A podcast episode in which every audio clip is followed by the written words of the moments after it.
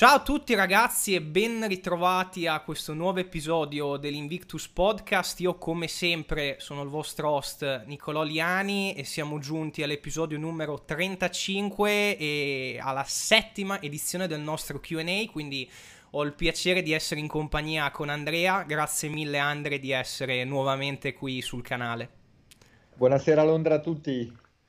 Benissimo, allora abbiamo raccolto un po' di domande a sto giro Andre, vediamo un attimino di dare insomma una risposta.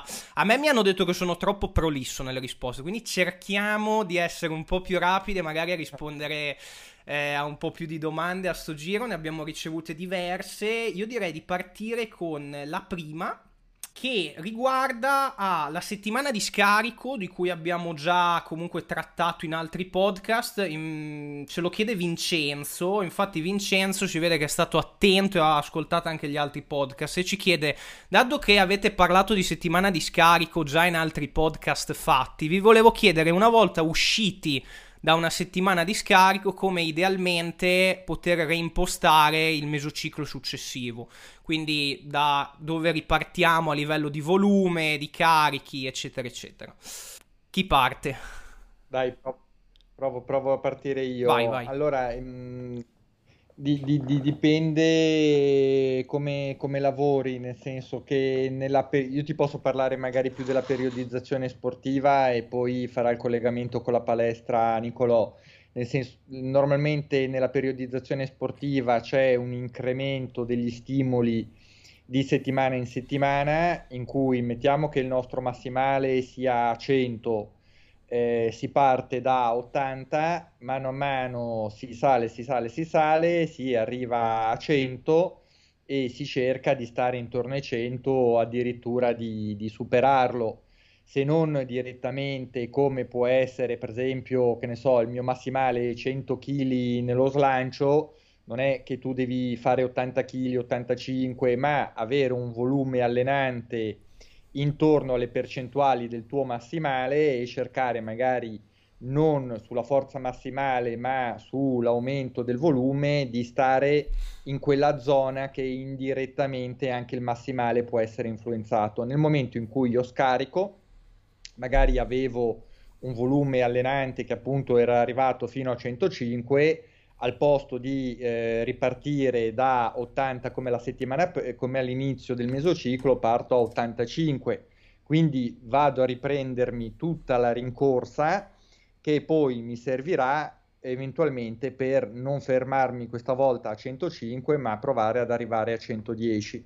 Quindi c'è una prima fase preparatoria nella preparazione sportiva propedeutica a eh, tenere fresco l'atleta, perché uno dei detti sportivi più utilizzati eh, che è stato fatto da Zachowski negli anni settanta dice di fare eh, che il segreto per la prestazione sportiva è quello di cercare di fare più volume allenante cercando di rimanere più freschi possibili. Quindi eh, una parte del mesociclo dovrà utilizzare questa, questa filosofia qua e mano a mano che poi ci avviciniamo intorno alla nostra zona critica di volume allenante questo non è più possibile e, e quindi andremo in quella zona tra l'overreaching e l'overtraining, che è quello che permette poi all'atleta di elite di superare la sua omeostasi. Però finito lo scarico eh, si riparte teoricamente nella periodizzazione sportiva eh, da quello che si era fatto nella prima settimana del mesociclo precedente più un cinque per cento, sparo. Esatto, no, ecco, cioè quello è il discorso. Tu hai scaricato alla fine perché sei appunto arrivata a una soglia massima oltre la quale non potevi più recuperare dallo stimolo allenante. Tendenzialmente la settimana di scarico attivo che cosa ti fa? Ti mantiene bene o male i livelli di fitness integri, ti dissipa parte dei livelli di fatica accumulati. Quando tu riparti appunto con la prima settimana del nuovo mesociclo non vuoi ripartire già a mille, perché a quel punto rialzeresti subito i livelli di fatica che hai comunque un pochino dissipato dalla settimana di scarico. Quindi tendenzialmente, come giustamente ha detto Andrea, ed è un po' anche l'iter che seguo io, riprendi quello che hai fatto la prima settimana del mesociclo appunto pregresso e cerchi di aggiungerci qualcosina, e da lì risegui un iter di programmazione che può essere simile a quello che seguivi prima, chiaramente ripartendo da un punto più alto rispetto al precedente. Si spera che anche il punto finale sia più alto rispetto a quello precedente, quindi più o meno la logica direi che è questa qua, dai. Ottimo. Ok, allora vediamo la seconda domanda. Eh, in una programmazione durante un cut, che tipo di progressione è ideale seguire se possibile? Ce lo chiede Luca. Vai, inizia te. Vado io? Ok. Sì. Allora, eh, qua ne avevamo già parlato anche in altri frangenti e io avevo già detto la mia a riguardo, nel senso che comunque in una fase di, di cut, di deficit calorico, impostare delle progressioni a monte secondo me è abbastanza azzardato e tendenzialmente sono forse più i contro che i pro di quelli che ci portiamo a casa. In una fase di cut l'idea è quella di mantenere la performance quanto più integra, eh, di mantenere gli adattamenti ipertrofici quanto più integri nonostante il deficit energetico, e fondamentalmente impostare un volume di lavoro medio tale per cui il soggetto comunque riesce a recuperare. Chiaramente, essendo comunque in uno status deficitario, non avremo più la possibilità di tollerare tot volume che avevamo quando appunto stavamo in una fase di costruzione, e quindi c'è un po' un ridimensionamento da questo punto di vista.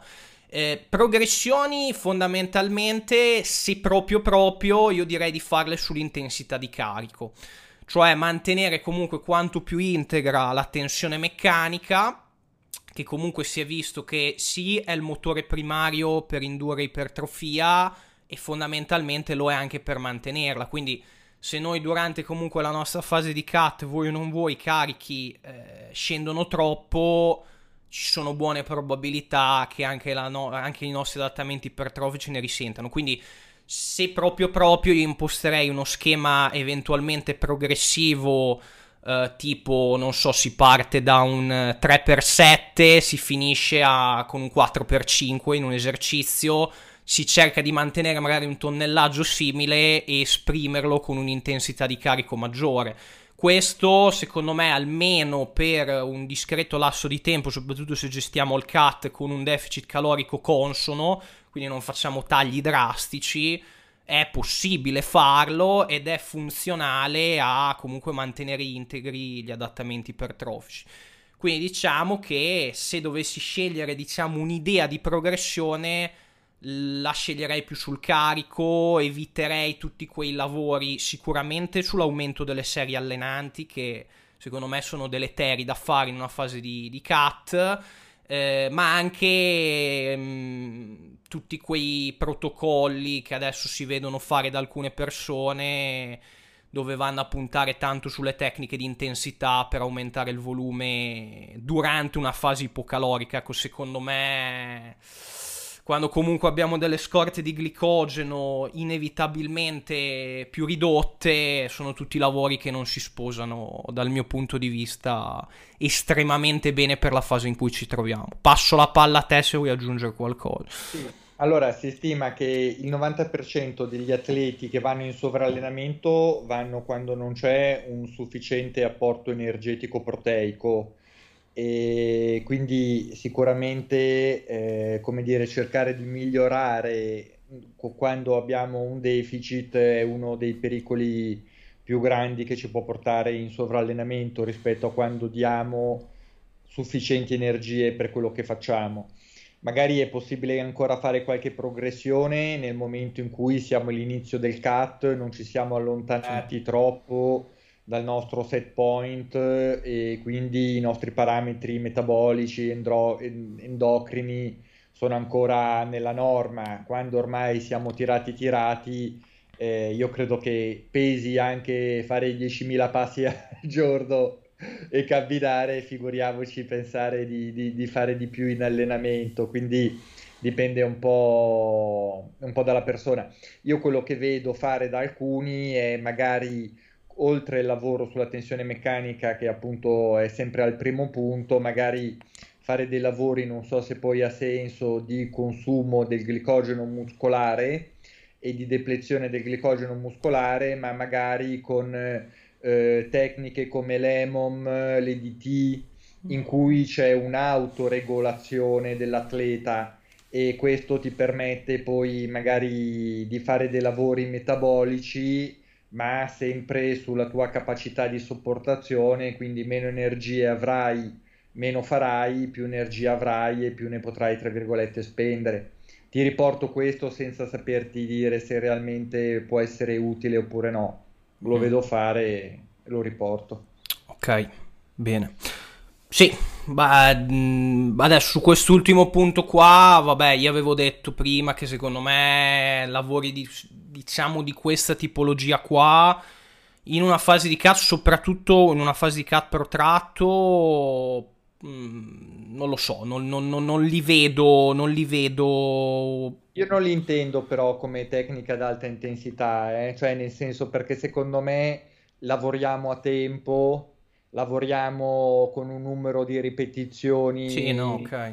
Demon, eh, hai sì, capito? Sì. Cioè, è a buffer, però comunque l'acido lattico rimane alto per dieci minuti. Mm. Cioè, nel senso, secondo me sono un modo per lavorare sullo stress metabolico, sì, senza intensità che ti cuociano. Ok, sì, no, va bene. Terza domanda, ci chiede...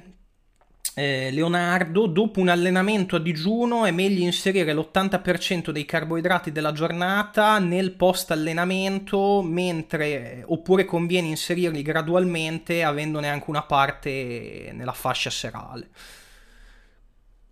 Mm. Secondo me ottanta per cento non... mi sembrano troppi, sì.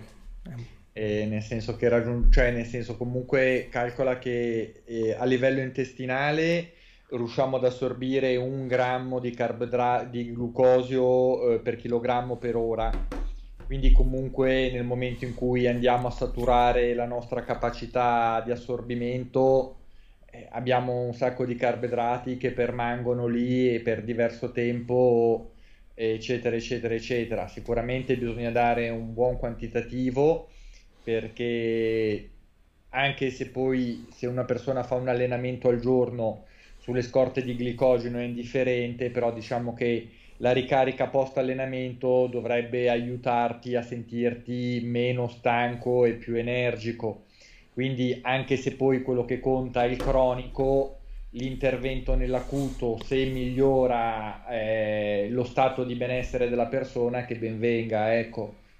Però io mi terrei anche dei carboidrati la sera.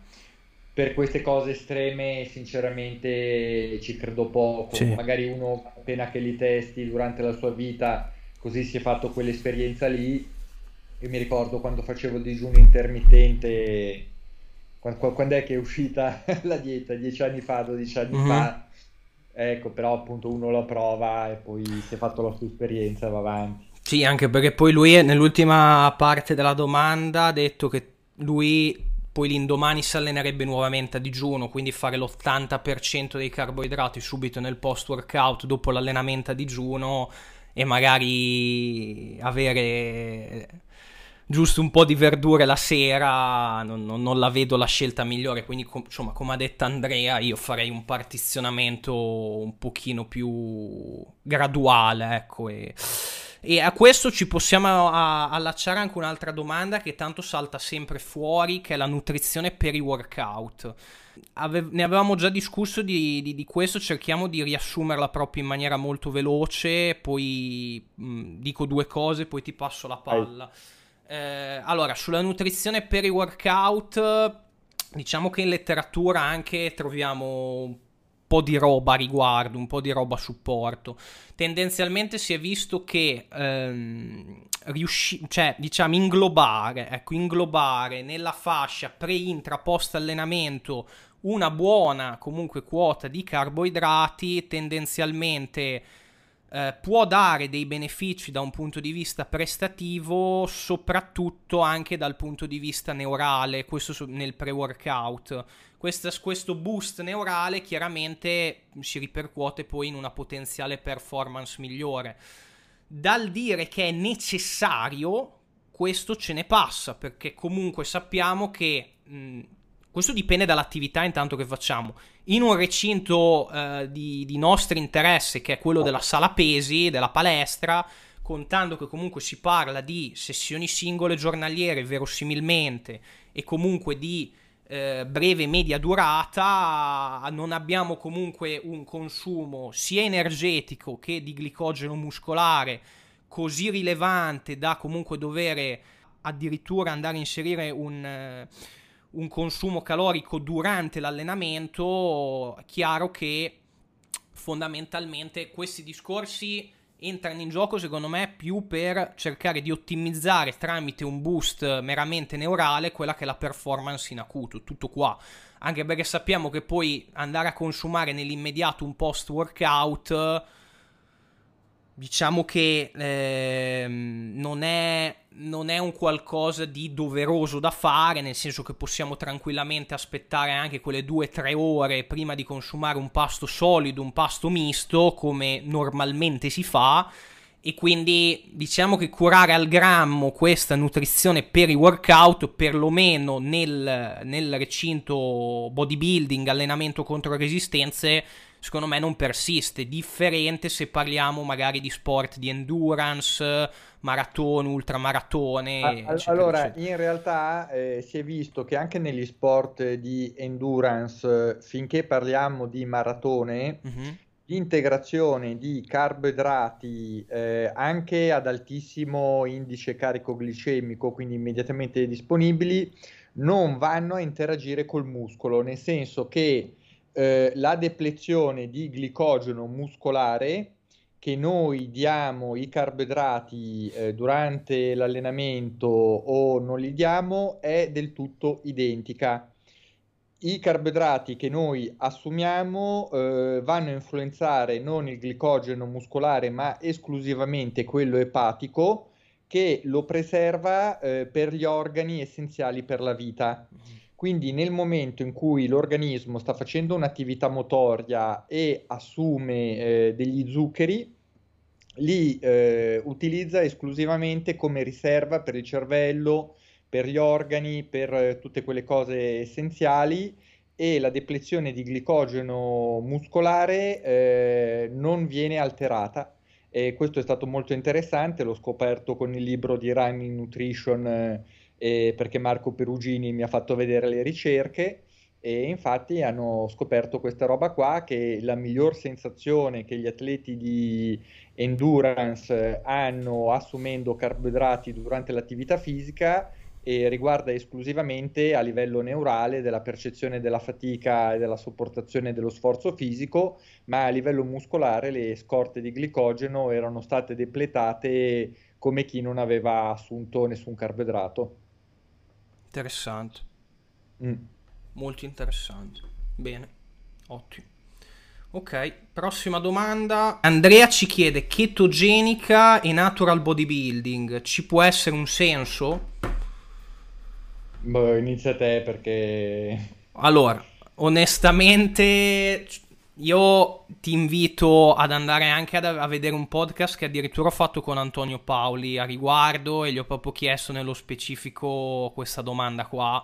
Lui stesso eh, ha detto che fondamentalmente la chetogenica e il bodybuilding non hanno niente, niente a che fare, quindi la risposta tendenzialmente è no. Ci possono essere alcune circostanze, diciamo, molto particolari, per cui quando abbiamo, questo magari più per un, una donna che in una fase di deficit energetico deve tagliare tantissimi carboidrati, a quel punto arriva, ehm, arriva a una quota di carboidrati così bassa che forse metterla in chetogenica per un po' di tempo potrebbe eh, andare a...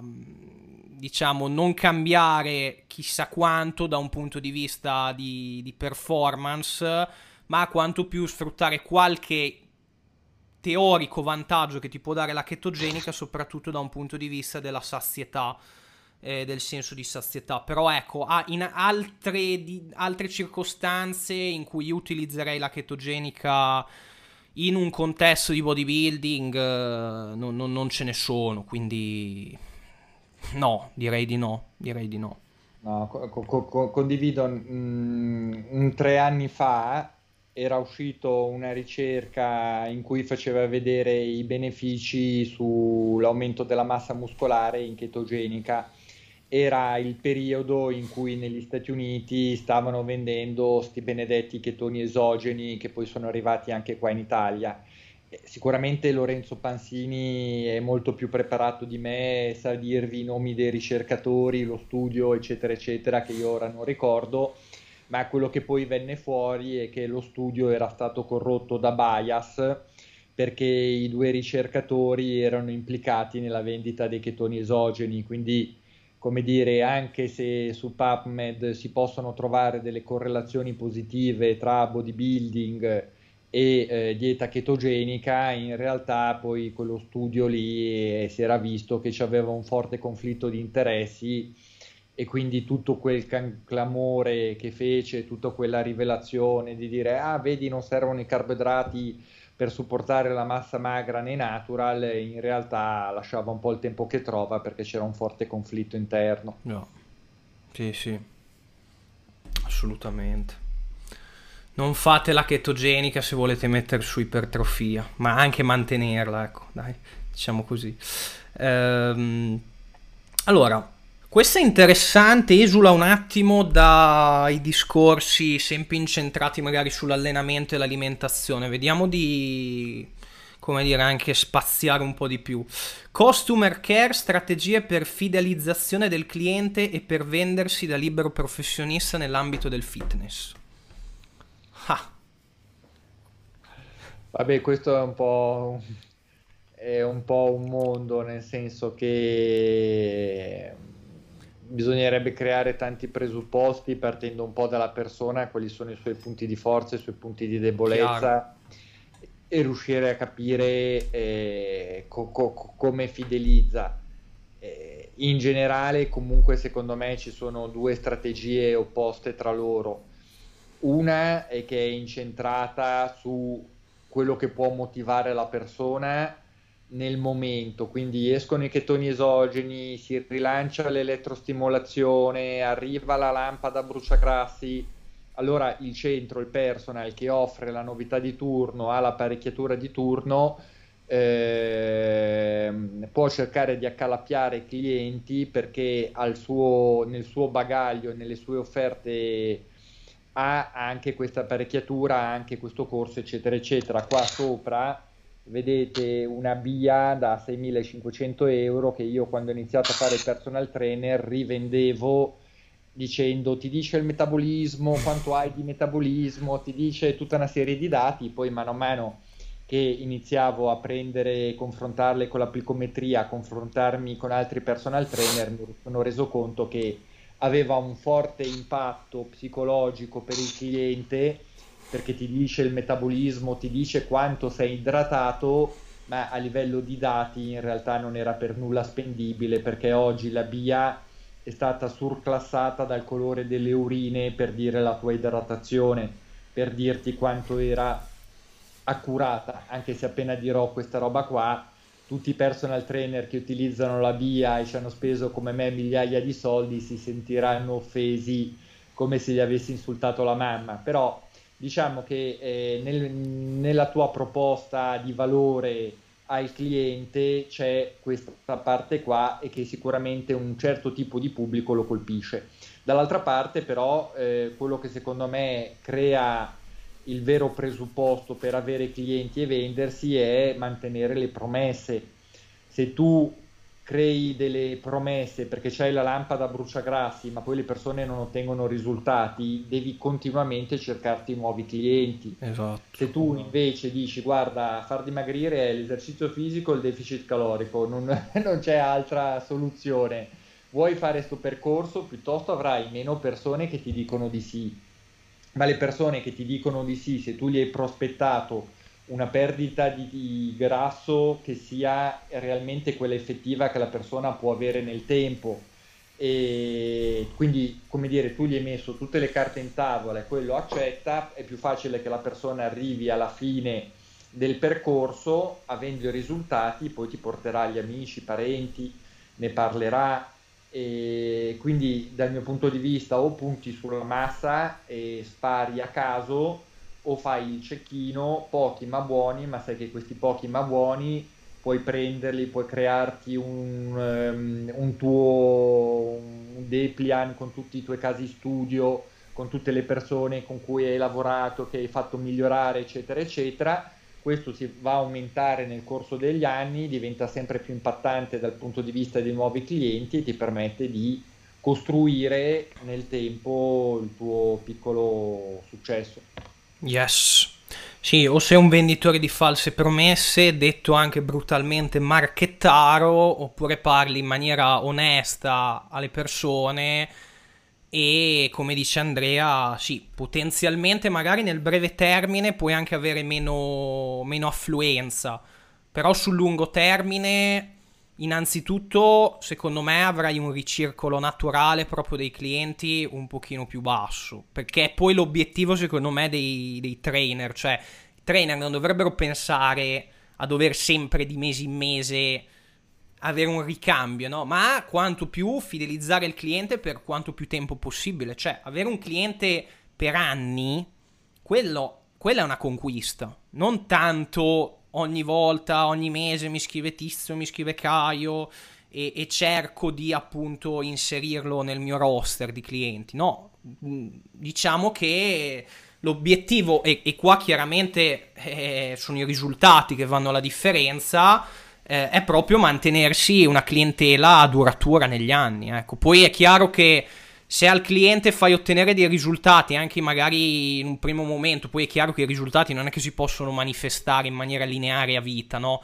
Però l'hai comunque fatto migliorare nel mentre, eh, sicuramente eh, hai anche avuto modo di conoscerlo, perché comunque c'è anche una componente di, di rapporto interpersonale tra trainer e cliente, e se oltre il risultato comunque si è anche in una qualche maniera concretizzato un rapporto interpersonale positivo, probabilmente questo cliente ti continuerà a seguire, non dico a vita, ma per molto tempo, ecco.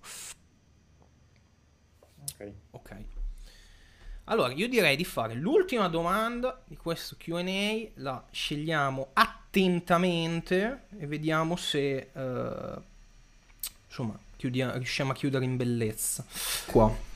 Allora questa non è male, mm, no, non se ne parla tanto, almeno mm, io non, non, non ne sento parlare tanto. eh, Corrado ci chiede lavori unilaterali versus bilaterali, perché uno l'altro? Grazie. Eh. Ma allora guarda, eh, eh, ne, ne...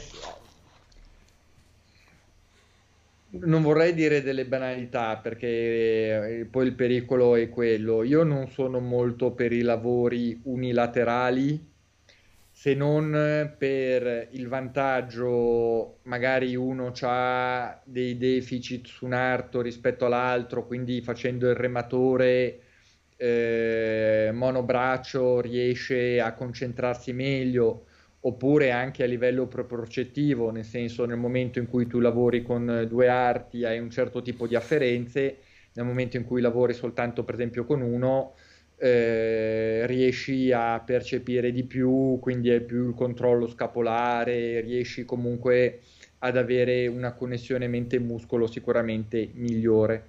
Questi secondo me sono i due principali vantaggi. Il vantaggio invece di ehm, fare un lavoro con tutti e due gli arti è che la somma dei due addendi dà di più del singolo, quindi riesce a creare una tensione meccanica, riesce a creare una spinta comunque migliore, e quindi dando tutti quegli stimoli ipertrofici che conosciamo ormai da, da tempo, lavorando contemporaneamente con le due braccia sulla lat machine, sul bilanciere, eccetera, eccetera, che lavorare monobraccio.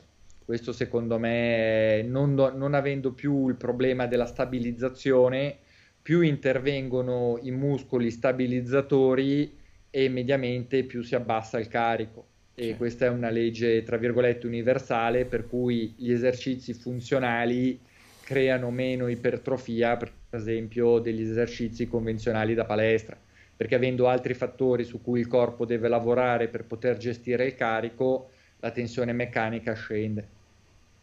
Sì, che, guarda, che io ricordi, ci sono anche di, qualche studi a supporto, che me ne ricordo uno per esempio sulla leg extension di qualche anno fa, che aveva proprio, diciamo, analizzato, analizzato il lavoro bilaterale e unilaterale sulla leg extension con il cinquanta per cento dell'uno R M calcolato chiaramente o sull'unilaterale o sul bilaterale. Sembrava che l'unilaterale desse eh, fondamentalmente una, una risposta adattativa migliore. È chiaro che mh, un po' i discorsi secondo me all'atto pratico sono quelli che hai detto tu. Uh, Ci possono essere sicuramente diversi esercizi classici fondamentali anche del powerlifting, eh, all'interno dei quali magari noi riusciamo a sprigionare un'ottima tensione meccanica, anche perché uno dei due emilati è più forte dell'altro, perché comunque ci sono inevitabilmente delle differenze, ma questo lo possiamo anche vedere nel quotidiano, cioè mh, anche nei, nei, nei, nei semplici gesti, no? Noi siamo più portati a utilizzare una parte del nostro corpo piuttosto che un'altra. Questo negli anni, vuoi o non vuoi, va a eh, contribuire ad un, ad un gap, ad una differenza che poi la possiamo anche vedere in sala pesi durante gli esercizi. Io credo che mh, per alcuni esercizi, se proprio voglio dare un tool pratico, ho avuto alcuni clienti che per esempio manifestavano eh, piccoli dolori, piccoli fastidi, quando gli davo una versione invece unilaterale questi fastidi scomparivano. Non ti so dire bene la ragione dietro, però ci può anche essere questa cosa qua.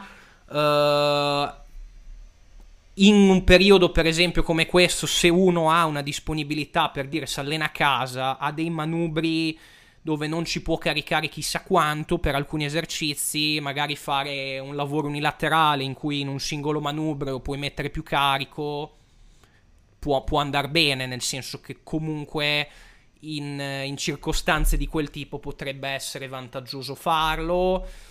Eh, non sono dell'idea che, per esempio, mh, non so, se tu hai il, il bicipite sinistro meno ipertrofico di quello destro, Uh, tu fai curl con manubri alternati, ne, non so, hai un quattro per dieci, alla fine fai un quattro per dieci, poi fai una serie in più su quello che è meno ipertrofico, perché così riesci a compensare il gap. Ecco, quelli sono stratagemmi che alcuni usano, ma non credo non credo siano la soluzione a, a, ai mali. E quindi no, diciamo che per riassumere il discorso è questo qua. Io non li disdegno, cioè nel senso li, li, posso, li posso inserire in minima parte all'interno di una programmazione, eh, però ecco, cioè, sicuramente il più del lavoro lo si fa bilateralmente, qualche esercizio unilaterale lo si può fare. Tutti questi vantaggi secondo me a lato pratico non ci sono, come un po' hai detto anche tu, eh, però sì, ecco. Hanno il vantaggio, scusami se intervengo, hanno il vantaggio se ti migliorano la mappatura neurale di quell'arto che era deficitaria in quel movimento, quindi se lavorare semplicemente con un arto eh, ti permette di migliorare lo schema motorio, eh, perché, perché un arto è meno ipertrofico dell'altro. Io non credo semplicemente perché mh, lo utilizzi meno durante il giorno, perché almeno che non fai il muratore, almeno che non dai degli stimoli allenanti, se fai l'impiegato, lo studente, non è che girare le pagine di un libro con un braccio e non con l'altro, certo, porti. Però il fatto magari di utilizzarlo meno a livello di mappatura neurale è, è inferiore, e quindi riesce ad avere un'attivazione poi negli esercizi inferiore rispetto all'altro. Allora migliorare dal punto di vista nervoso indirettamente ha poi un miglioramento anche poi nella capacità mm. di sviluppo. Penso che forse la chiave po- possa essere lì.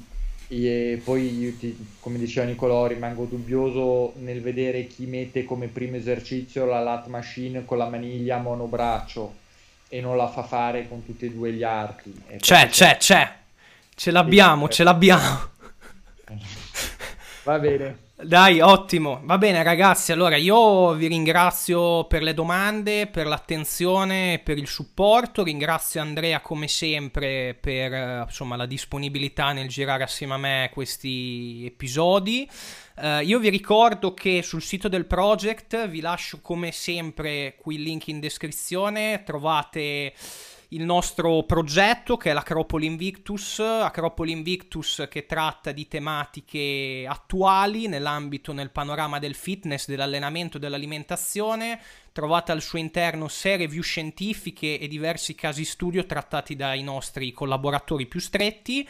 È un prodotto secondo me molto molto valido e vi invito, insomma, se ancora non l'avete fatto, ad andare a darci un occhio, avete il link in descrizione del video. E tu, Andre, se vuoi aggiungere qualcosa prima di chiudere, no, se no... Secondo me è perfetto così. Grazie Ottimo. a tutti dell'attenzione e ci vediamo con eh, il prossimo podcast. Ottimo, buon proseguimento, grazie a tutti. Grazie a voi.